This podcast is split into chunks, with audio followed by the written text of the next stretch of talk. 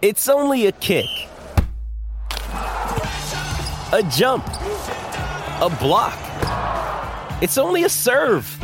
It's only a tackle, a run. It's only for the fans.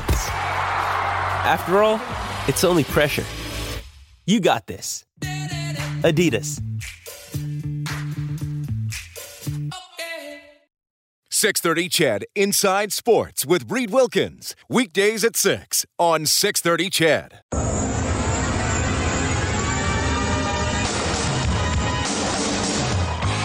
Here's the snap to Reilly's. He drops back. Lucic looking for Eberle. He's throwing, going to the end zone. Now McDavid walks in right circle, back to Eberle. Touchdown, Eskimos. One-timer score.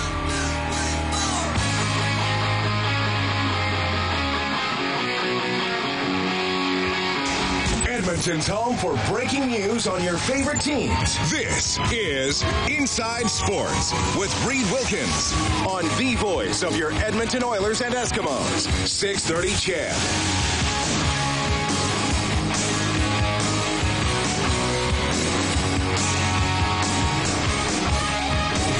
It's the time of year when we ask that age-old question, what exactly is a red black? And who left the cap locks on?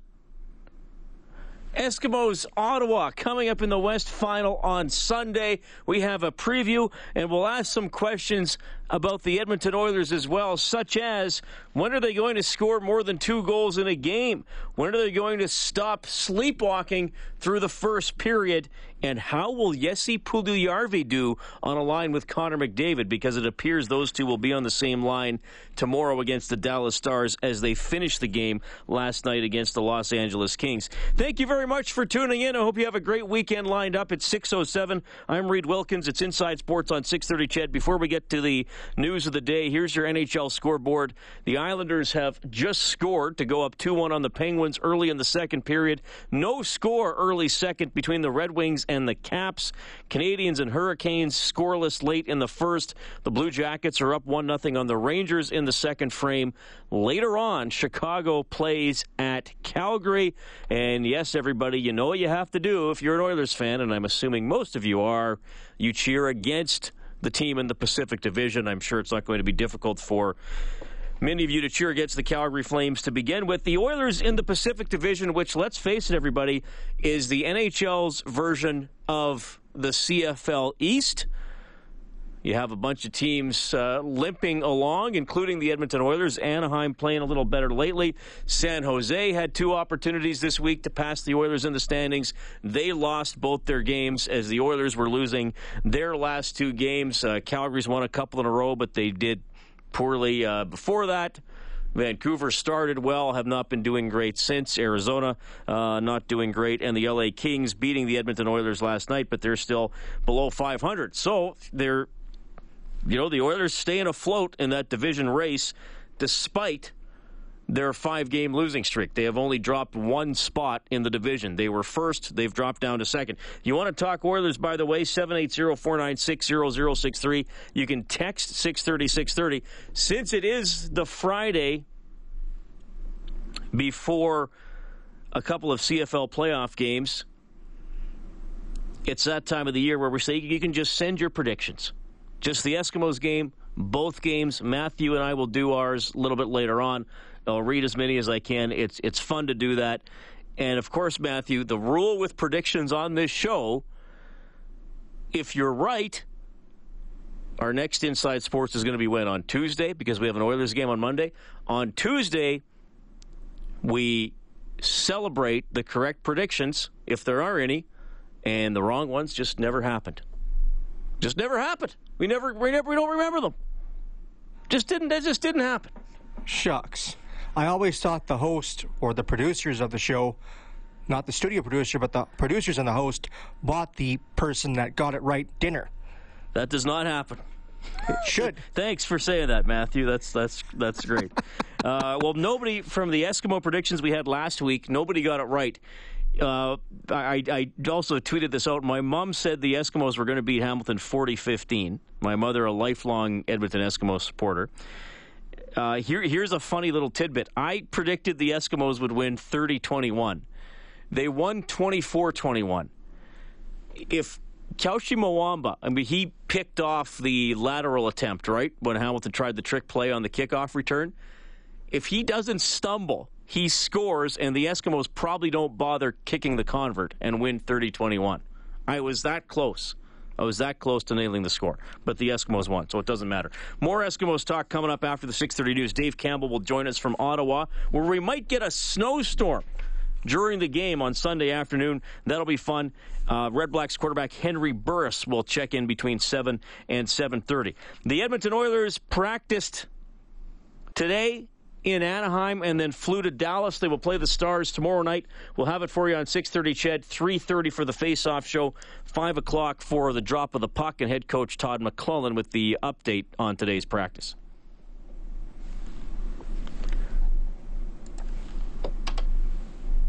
Today was a tough day for the group because of the, the timing of practice and the, the flight to Dallas. Uh, we were up quite early for, for Hockey Players World.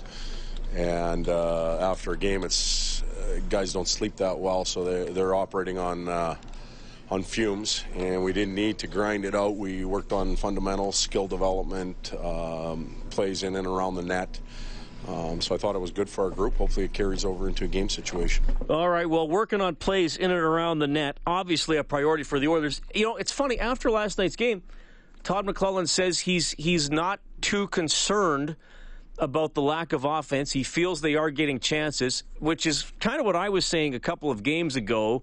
Uh, now I'm feeling a little more concerned because this has gone on quite a while, and you know it's costing the Oilers games. Other things are costing the Oilers games as well. It's a bunch of stuff together, but the lack of offense and the lack of early offense continues to be a big problem.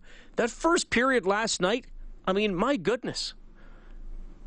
Or I, I was watching that and watching the Oilers play and thinking to myself, are you going to at least try to forecheck? I mean, maybe try to get the puck down low, maybe try to body check somebody. And this is the disappointing thing about about that game, and I, I guess a further indication that the Oilers are just you know kind of still a middling team. I mean, I do think they are better than last year. I know there's a lot of concern about here we go again. I don't think they're going to wind up in the bottom three in the league, like they have six out of the seven years. Uh, I think because of the roster and the weakness of the division, they can hang around in an interesting race for quite a long time. I'm still hopeful of that. Uh, but let's face it, this this unfortunately has the potential here to hit six or seven losses in a row, given the next two opponents, Dallas and Chicago, unless the Oilers start to take the first period a little more seriously and unless they stop with some of the self inflicted wounds. I mean, you shouldn't give up a breakaway goal seven seconds after a face-off in the other team's end on the power play, especially when you win the face-off. I mean, I think that's a situation where the LA Kings simply outsmarted the Oilers off that draw. Carter and Toffoli immediately recognized the opportunity and took advantage of it, and a, and a detail that was not taken care of by the Oilers, which is discouraging to see because they appeared to have been making some progress in the detail department. But back to the offense, I, I, I, mean, just no forechecking at all against the LA Kings in the first period. Better in the second and third period. And part of that was a line of McDavid, Lucic, and Puljujarvi started to click a little bit. Certainly a couple really good looks for Lucic in the third period. Wasn't able to finish them. But it looks like those guys are going to be again uh, together again tomorrow in Dallas. Here's head coach McLellan on Puljujarvi with number 97. Well, they were certainly dangerous after uh, we made the switch with different, uh, you know, to shuffle the deck a little bit. They were dangerous. Um, Jesse looked very confident in that situation. Um, he may or likely will get another chance there. Uh, all we're doing is looking for two to three lines. It can even click bo- at both ends right now, uh, offensively and defensively, to get us a win and get some confidence back. And I wonder too, talking about having confidence back, I, I, wonder too, McLellan came out with that comment last night saying he's not too concerned. He thinks the chances are there. I mean, I wonder if some of that is it's it's not the time to beat down the players about not scoring because you know it's now that this isn't two games. This is four and a half games, basically. They got three goals in the first 25 minutes against Pittsburgh, and they have six since, and they haven't won. So sometimes you do do that reverse thing. You're harder on the guys when they're winning and stress the details and and maybe nurse them a little bit when they're not feeling good about themselves because you know you wonder does does it help at this point if Todd McLellan comes out publicly and says this is the worst group of finishers I've ever seen and I'm so mad that they never score and all we're going to work on is shooting practice and I'm just disgusted by the shooting. Does that make it any better when the players are probably already starting to feel that way about themselves about being in a bit of a slump 780-496-0063. You can text 630 630. You'll hear a little bit from Connor McDavid as well. It's 616. It's Inside Sports on 630 CHED.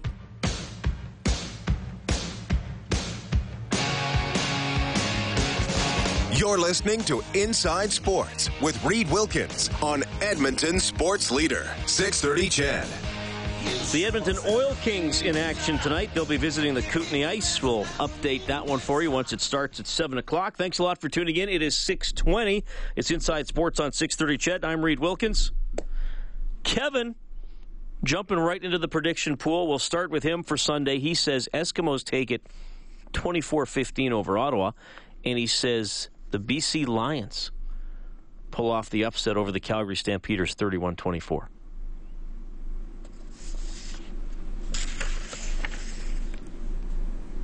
I still think Calgary wins, but I think of the three remaining teams besides Calgary, BC has the best chance to beat them. Especially this weekend. They survived that difficult game against the Bombers. Calgary hasn't played a meaningful game in a while. And don't forget the Wally Buono factor. Sometimes the old coach just comes through. Sometimes he pulls the right strings.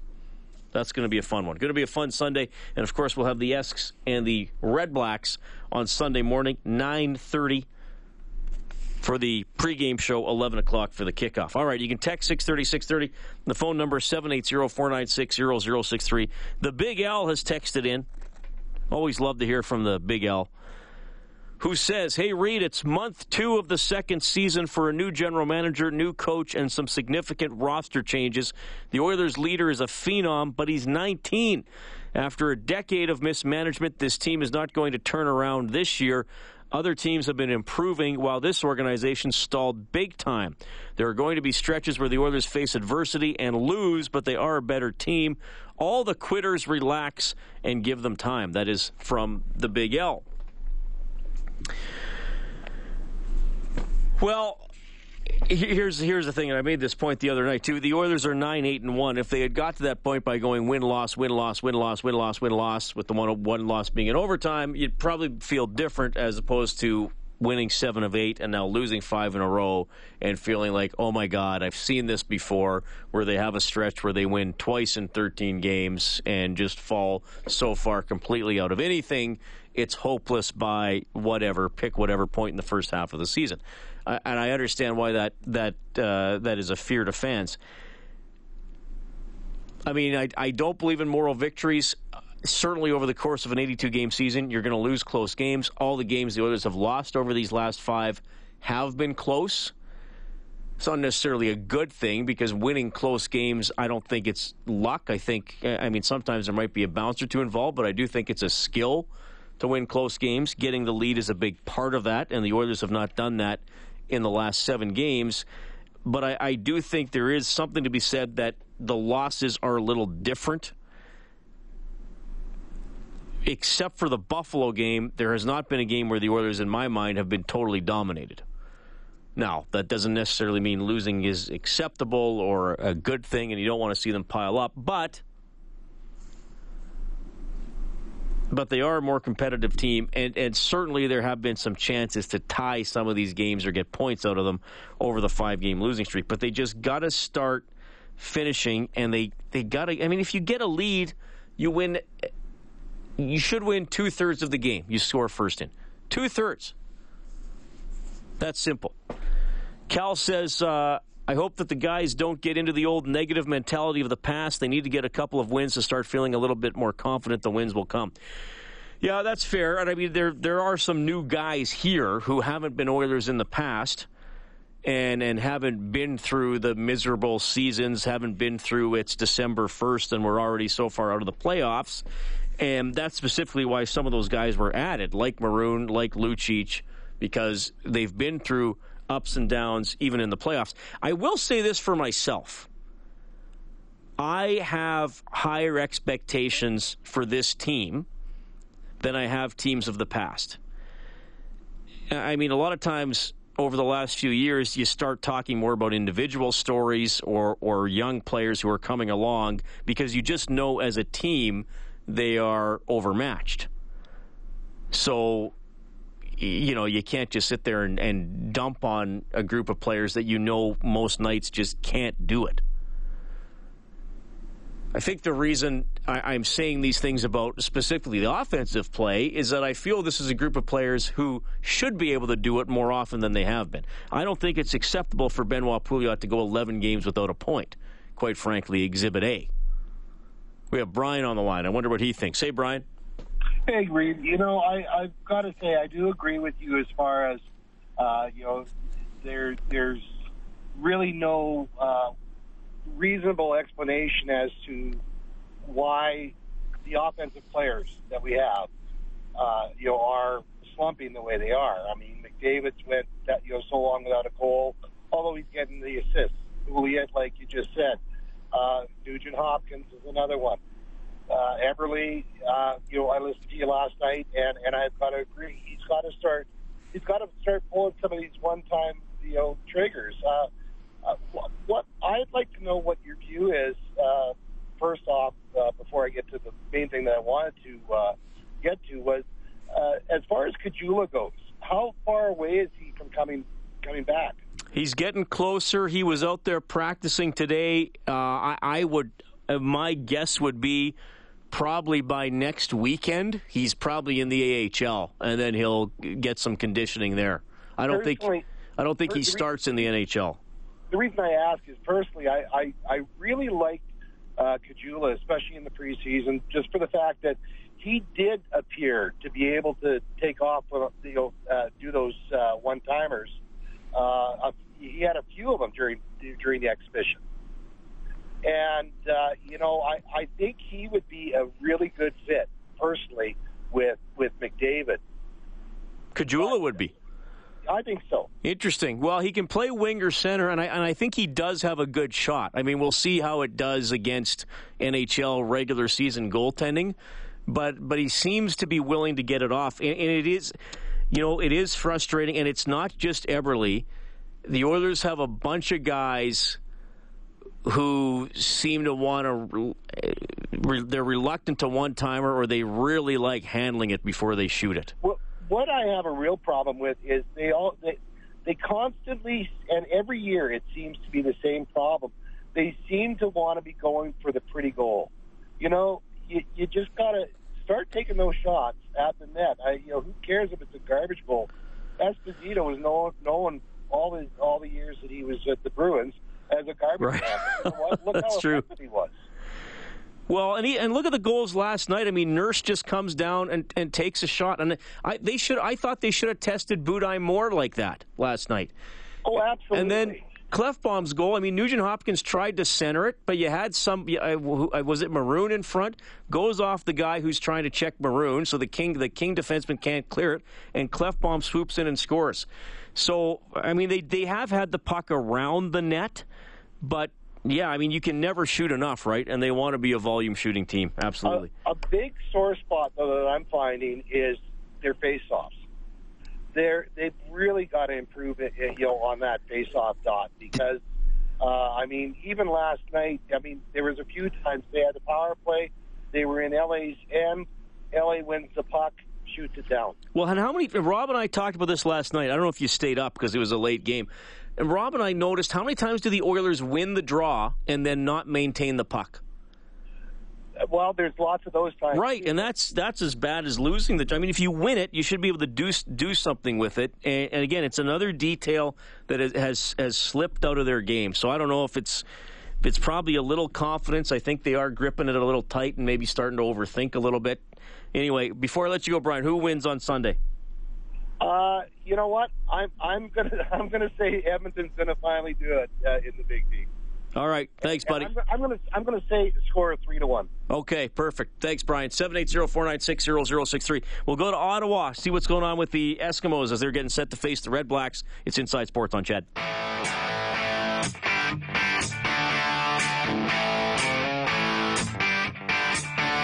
You're listening to 630 CHED Inside Sports with Reed Wilkins. Standing by. We'll bring him in in a minute or two here. Just want to read a couple of texts that came in during the news break. Shane says, This is Oilers stuff. Would be nice to see someone set up the captain for once. Well, you know what, Shane? That's a great point. That is a great point. It's not it's not only Connor McDavid's job to get the puck to other people. And I mean, and that, and that gets back to, to my criticism of the team for how poorly they forechecked in the first period last night.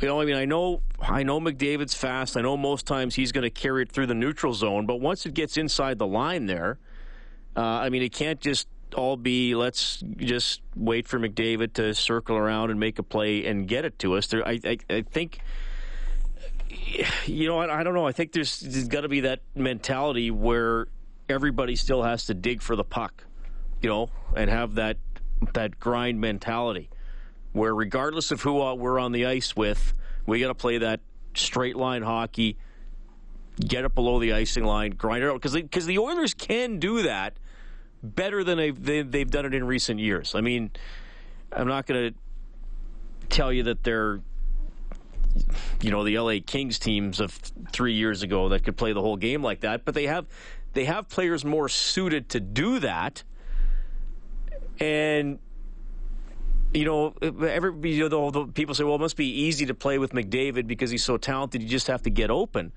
Well, but are, here's here's a question for everybody: Are, are guys are guys getting away from their strengths because they're playing with McDavid? Are they thinking like, okay, I can snipe, so I'm just going to have to get open? Or should you be like, no, I just have to do the same things, play basic forechecking, straight line to the net hockey, and then McDavid's skill is a bonus on top of that? Because, yeah, I mean, he hasn't scored in 10 games. Is that because he's not finishing or because maybe his line mates aren't getting him the puck in scoring situations enough? I think it's worth thinking about. Jared says, read on one timers. What separates the best one timers in history? Brett Hull and Modano is the ability to take a bullet pass. Ovechkin only handles soft or medium passes, can't handle hard. The goalie has time to anticipate and get across. Hull was amazing to adjust his body to one time, or he would drop to a knee and tight, choking up on his stick. That's from Jared. Fair comment. Now, I think also fair, Jared, to point out that. Um, I, I mean, I don't know if we want to compare the Oilers' lack of one timers to Brett Hull because that was one of the best guys all time at doing it. But I mean, one time it or get it off quick, and even that chance Lucic had in the third period, where McDavid got it to him in the high slot, it wasn't in a good position to to to, to one time it like with a slap. But I thought he did a good job, you know, sweeping the puck and getting it off his stick quickly, and he almost beat Budaj on that one. So one time or a quick, you know, kind of one touch wrist release um, but, you know, I know Eberle is the poster boy for the frustration with that. But other guys do it too, where you think, okay, he might have time just to get a quick shot away. There's a delay, and then and then the defense sets up. Now, obviously, not everybody's going to be. Uh, the the pass does make a difference. Not everybody is going to be as good as Hull as making a scoring opportunity out of a mediocre pass. But uh, again, I mean this this is a this is an ongoing theme with the Oilers with the the one time slash quick shot problem. That it's something we'll keep watching, especially if the goals aren't going in like they haven't been. It's six forty. Quick update on the NHL scoreboard. No goals yet between the Canadiens and the Hurricanes. They're in the second period. Columbus up 2 1 on the Rangers after two. Late in the second period, 0 0 Red Wings and Capitals. Penguins and Islanders are 2 2 late in the second frame. Blackhawks and Flames still to come tonight. By the way, the Raptors playing Denver. That one tips off in a few minutes. Eskimos and Red Blacks on Sunday. Eskimos analyst Dave Campbell is in Ottawa. Dave, how are you doing, buddy? I'm well. I'm well, and uh, Morley says hello, and uh, George Moddejonge on Post Media says hello as well. Just riding up the elevator with them. I literally just walked into my room when you said hello, Dave. Oh, well, I'm glad you're back at your hotel, safe and sound. I don't want you out too late on a Friday night in Ottawa. That's how a young man like you can get into trouble. Uh, yeah, this, this, is true. This is true. I, I like to uh, get myself into trouble, smash bars and hotel rooms. So, you know, oh, I'm in a hotel room. I'm screwed now. uh, all right. So back in on, I saw you. Did you guys go to Parliament Hill today?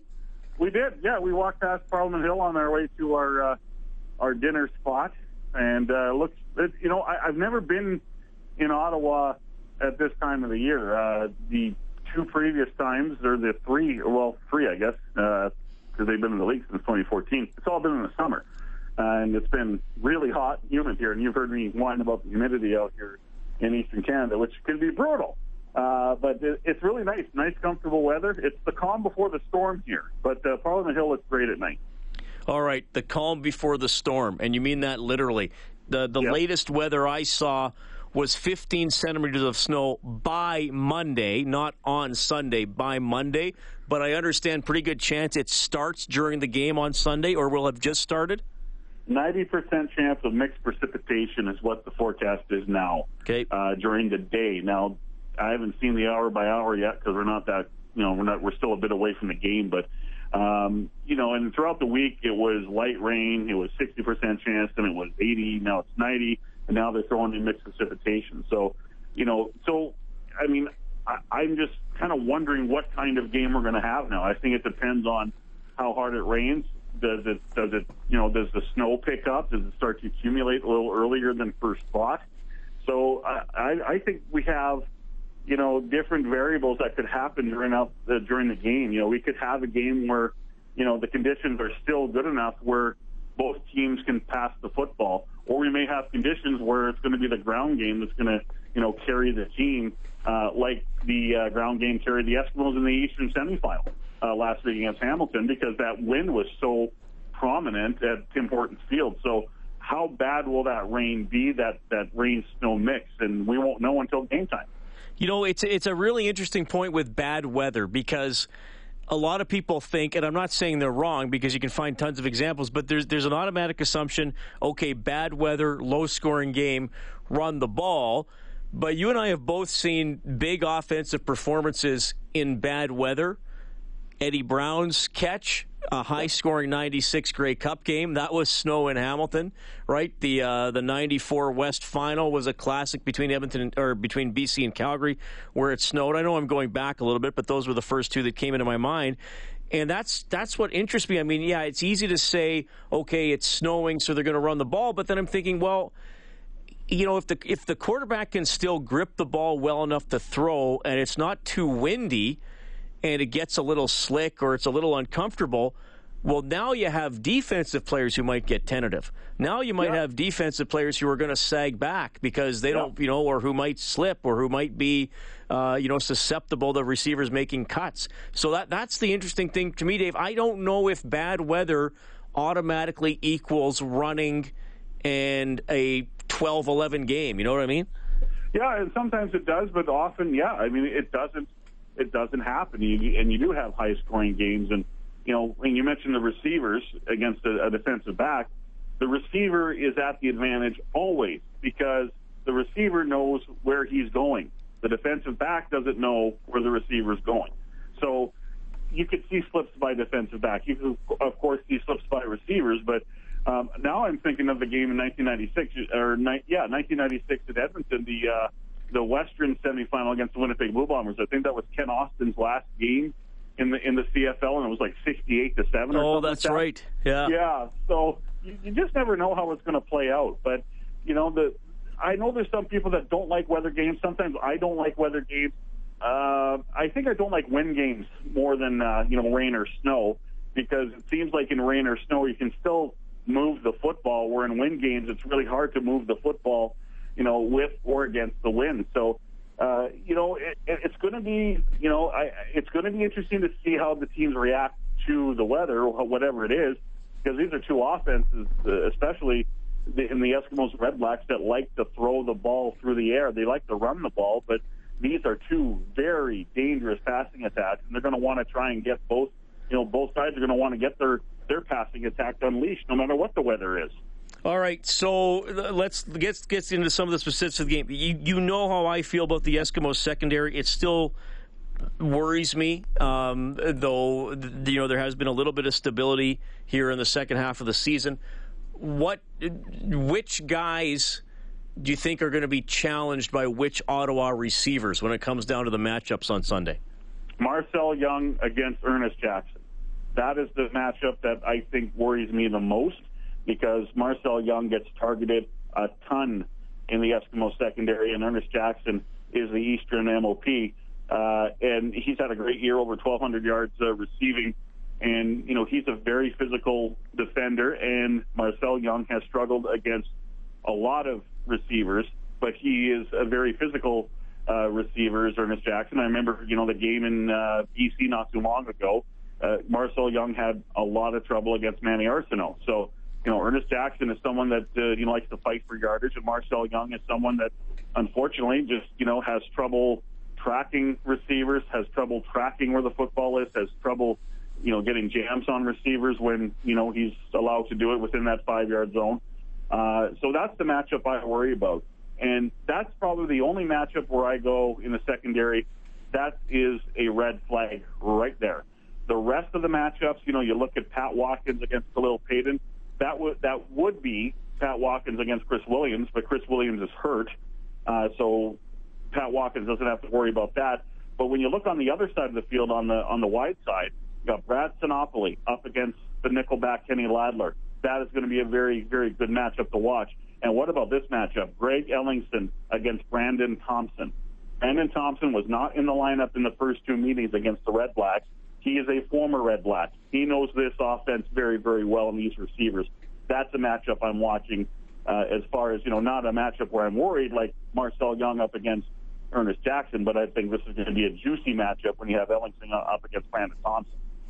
Eskimos analyst Dave Campbell joining us inside sports on 6:30. CHED, we have the East Final with coverage starting at 9:30 a.m. on Sunday. The game will kick off at 11. Look, the Mike Reilly uh, health story uh, appears to be a bit of a, a non-story, but uh, I mean, it seems to me the, Eskimos might be as healthy as they've been all year.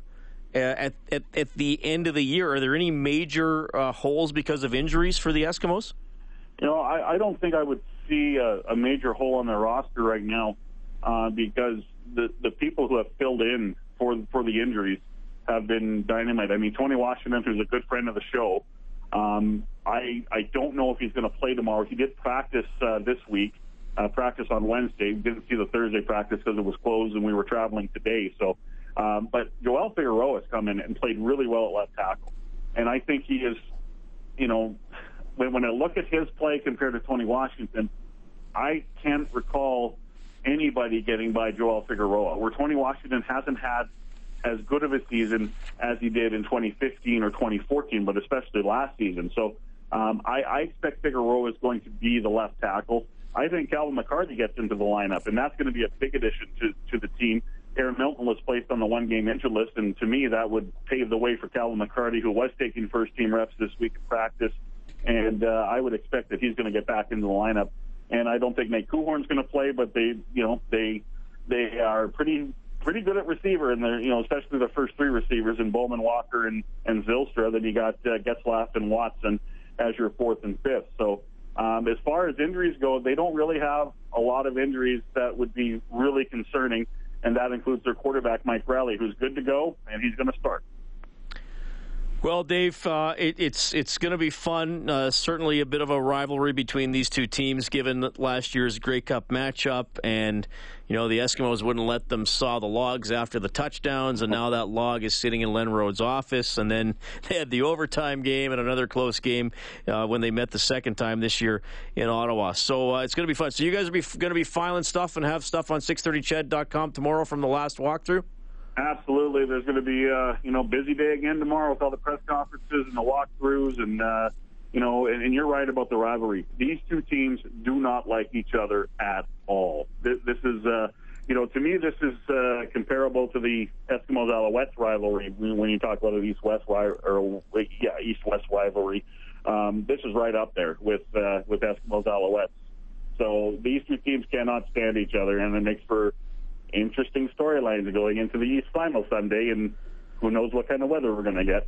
Well, Dave, I will say this. I hope I don't see you for another week and a half because I know you guys are staying out east if the Eskimos win. So enjoy the East final and uh, hopefully a week in Southern Ontario after that. I hope you get your wish, Reed. That is Dave Campbell checking in tonight. He's also the producer of this show with the Edmonton Eskimos in Ottawa. Morley Scott there as well. And as I mentioned, they'll have the game starting on 9:30, uh, starting at 9:30 in the morning here on 6:30. CHED. You can text 630 630. The phone number is 780 496 0063.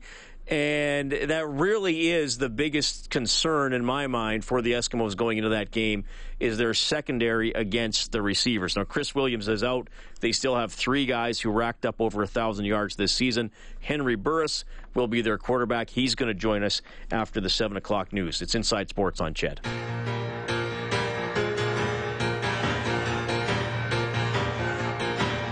You're listening to 630 CHED Inside Sports with Reed Wilkins. Okay, it's 6.55. Just uh, some Oilers notes today. Make sure I got everything in. I mentioned that uh, Puljujarvi likely to stay with Connor McDavid when they play in Dallas tomorrow. Matt Hendricks very likely to return. He has not played a game this season. He was hurt in the preseason. And defenseman Chris Russell potentially able to go against Dallas tomorrow. They have sent uh, defenseman Dillon Simpson back down to Bakersfield of the American Hockey League. They have a game coming up tomorrow night, and we'll hear from uh, the Condors' Taylor Beck, who's been tearing it up with the Condors this season. And Anton Lander placed on waivers. So it doesn't necessarily mean that he would be assigned to the AHL, but they'll have the option to do that if Anton Lander is not claimed. And, and again, that's that's tough for Anton Lander. Looked like he, he, found a little bit of a spot. Didn't get to play last night against the LA Kings, and uh, and now put on waivers. So I guess uh, the McLellan Chiarelli regime still sort of sees him as a as a borderline NHLer. 780-496-0063. You can text 630-630. Email insidesports at 630ched.com. Oilers and Stars tomorrow, 3.30 face-off show, 5 o'clock drop of the puck, all here on 630 CHED. We'll go back to Ottawa after the news. It is the man I'm sure many of you love to hate, good old Smiling Hank, Ottawa quarterback Henry Burris when we return.